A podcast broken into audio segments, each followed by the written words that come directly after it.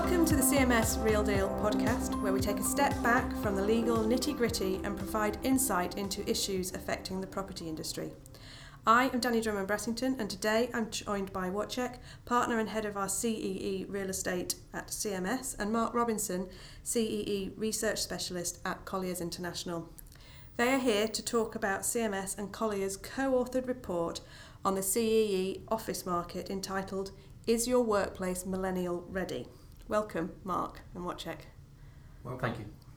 Um, this is the second annual Real Estate Compass report that you have collaborated on for the CEE region. What made you choose the future of the office and, in particular, what made you focus on millennials? Mark? Yes, well, two things. Two things actually. First of all, this is a very, very fast-moving topic, and one which has got uh, a lot of aspects. And therefore, what we wanted to do in the research is actually capture that via a survey of our client bases. So we actually went out to our clients uh, over the last over the last few weeks and asked them questions regarding the future of the office in the Central and Eastern European region, and and uh, we're actually able to capture their their opinions on this subject. And I think that's important, uh, uh, given that it's a fast moving topic, that you Yeah. take a photograph. You're taking Yeah. a snapshot at a particular point in time. So then, in in the future, we will be able to take another snapshot and, and get some kind of comparison of, of how things are, are progressing because this is so fast moving. And the second aspect is that it is extremely wide. Um, we had in our seminar this morning a wide variety of issues that came up connected with this topic, and it's it's it's it's, it's therefore also extremely interesting from that perspective that that uh, that uh, property investors, property landlords, property tenants, the occupiers are having to get their heads around, literally get their heads around this topic and try to try to try to understand it and react to it and and make uh, the best decisions for, for, for their businesses in the future. So, how is the office market changing in CEE? That's for either of you. Well, it's a, it's a very, very good question. At the moment, we are experiencing that because of the cultural change, people want a different office. So we experience that younger generation, but really everyone, wants to enjoy a different life, and it's it, and this includes a different office. People do co-working, they share uh, offices apparently younger generation don't have an issue working on an open plan in an open plan office. Like it used to be a huge debate 10 years ago in our office i remember in warsaw where people didn't want to have an open plan office. Nowadays it's changing. People actually want to see other people when they're working. They want to spend time with other people and they want to have better different offices. And this is impacting the market and our clients And so, how is the physical space changing to what the office workers are demanding? Are you see, are we seeing space being retrofitted to accommodate this? Is that um, a big business? Yes, certainly at Colliers we have uh, we are offering this service in, in in some of our Central and Eastern European operations as a as a business line that these refits do can and do occur. Obviously, you, you are constricted to a certain extent by the the age of a building or its design, uh, but all the same, yes, walls are coming down literally, Yeah. and it is that is that shift from the cellular office box office to an open plan system. yeah. Uh, but then what the the debate is now moving beyond that to to from the classic open plan to actually thinking about hot desking. So your Yeah. capacity is less than the number of employees that you have. Yeah. Uh, and then how do you deal with the spillover? How, what, what Yeah. is happening with the rest? Are they working from home? Are they doing agile working, as in working in public places, cafes, or or wherever? Um, are they uh, and uh, and also within the office space itself, the aspect of what we call activity-based working. That if you have a collaborative activity where you're having a meeting, uh, you, you you're, you're not sitting at your desk doing it. You're finding a collaborative space to be able to sit down a corner in a corner or a breakout area, or, or and th- these things are actually designed into the office space. So th- this is this aspect is changing quite rapidly, and we are seeing it in Central and Eastern Europe. One, you, you mentioned hot desking, and one stat that stood out to me reading the report was that Um, hot desking is not that popular yet in CEE. I think 65% of the respondents to your survey said that they rarely or never used hot desking, and that was I stood out to me because um, we did a report similar on office environment in the UK, our um, Smart, Healthy, and Agile report. And that said, 54% of millennials who we asked preferred hot desking. So there's obviously a very big difference there obviously the CEE market is changing at a different rate, but do you see that CMS real estate team will be hot desking in um, soon? I do. You do? I do. Actually, I, I think we already when people come from different offices, they'll they'll not have a separate like from different offices. They'll come to Warsaw from Prague or from Budapest. They'll not have a separate room. They'll probably sit somewhere where someone else is away on that day. So I think many people also want to work from home. They want home office. And if they want home office, then obviously there'll be fewer people in the office. And if people want flexibility, then obviously hot desk, desking is, is the answer to, to this yeah. requirement. Um, can I ask what you what flexible working means in in CEE? You, we've talked about sort of working from home. Is it um, coffee shops as alternatives, or we're starting to see a rise of the equivalent of WeWork and, and co-working spaces. Is that starting? Is there a gener- uh, is there a momentum getting behind that? Um, in terms of actual uh, execution of and, and presence of co-working space, mm. it's very it's in its infancy in Central and Eastern Europe. We we are aware that WeWork is looking at Moscow, it's looking at Warsaw. Uh, in terms of location, but it is in its infancy. There, there are small small providers of, of space, uh, co-working space in, in the in some of the other capital cities that, that they exist. But it is around one to two percent, we believe, somewhere in, in somewhere like Bucharest. Uh, so it is a very small percentage at this stage. Uh, it, yes, it's there, but it's a, it's it's at a nascent stage. So it's probably where London was, I'm guessing, two, three, four years ago. Yeah. So it, it's it's the the penetration curve, let's call it, is is we're still in the we're still in the very early adoption stage. Yeah. I would say, but it will spread. It can and will spread, and it's driven by the the spread of new work these new workplace attitudes. It's Yeah. the employee. It's the it's employee driven. And Wojciech from a from a leasing point of view, are you seeing people coming to you asking for more flexibility to be built into leased leases now to accommodate perhaps more agile working, flexibility on space requirements? Uh, yes, we do. I mean, when people come to us, they usually have a head of terms executed, and then we need to implement what their requirements uh, and what the landlord has signed up to. And we do see that that people want flexibility. They want to be able to to uh, terminate their lease earlier. They want to be able to reduce the space, expand the space, and it's really quite difficult to make sure that, that legally all it works, that it does not clash with other occupiers in the mm-hmm. same building, other the requirements of other occupiers, the commitments of the landlord yeah. to other other tenants, and uh, at the end of the day, it's the investor who is uh, spending money on a on a office building, and the investor who would love to see a ten year, fifteen year lease uh, without any changes to the to the space. And this is this is this is creating sometimes discussions tensions between investors uh, developers and occupiers. Occupiers want flexibility.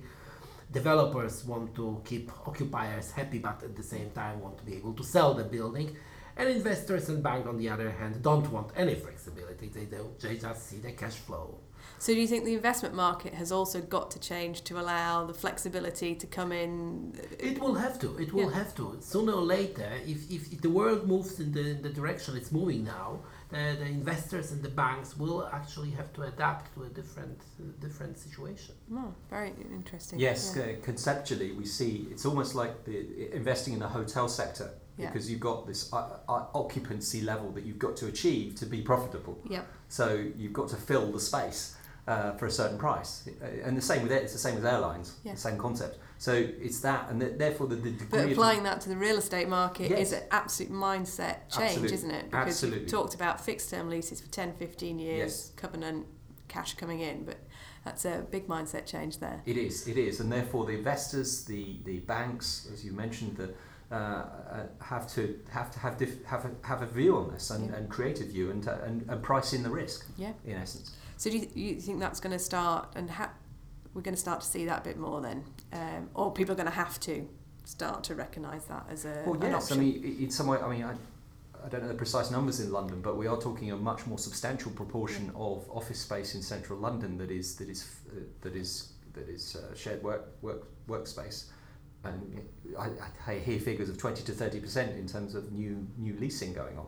Uh, that, so that's significant. Yeah. So therefore, from an investment perspective, if twenty percent of this twenty percent of this larger market is it that subsector, well, it's material. You cannot ignore it. You no, cannot abs- ignore it. no, absolutely, you can't ignore it. I'm going to change tack slightly because there was um, one statistic that that uh, caught my eye, and it caught my eye again because there was a comparison uh, with a survey we did in the UK, and that so you, your report says that only four percent of your respondents said they'd be comfortable with technology that monitors the location in the office, and that compares to 54% of millennials in response to equi- an equivalent UK survey. That's a huge difference. Um, what do you think the reasons are behind that? Hmm. It's difficult to say, but probably uh, I would imagine that respondents don't really know they are already being followed. if you look at, at, at the recent uh, information about Facebook and, and, and the whole story, the respondents will, will have to get used to the fact that, that they are being followed at the moment Yeah. and they'll, they'll, they'll, they're, in order to monitor their needs, they'll be uh, need to, to monitor themselves. Yeah. Well, I think there is the aspect which I think you've, you've discussed already uh, before that the, a lot of the respondents to this survey lived under communism, Yeah. and so therefore there is some aspect of Big Brother. Yeah. Orwell, That- that's- Orwell, resistance to the or- Orwell's world. Yeah. So there is that I think as well. Uh, uh, that is Fundamentally different um, cultural background, Yes. which would uh, explain it. I want to ask the question do you think millennials really are different and have different needs? Do you think from your survey that it's shown that they are? They are, they, are different. They Yeah. are different. If you, if you look at their requirements, if you look at, at the way they work, the way they shop, the way they date, it's all it's all different Yeah. compared with what we used to be back 20, 30 years Yeah. ago. But we are also changing, I think. It's, Yeah. the, the, the technology is, is changing us. But the millennials are, are different in their perception of the world. Yeah, Yeah, they tend to be very communicative, very Yeah. vocal. Yeah. So that, I think that's the big. On Facebook. well, we'll see. I think they, they're already moving on to other platforms. So Yeah, WhatsApp and all Yes. sorts of different things that Yes. even I, I can't keep up.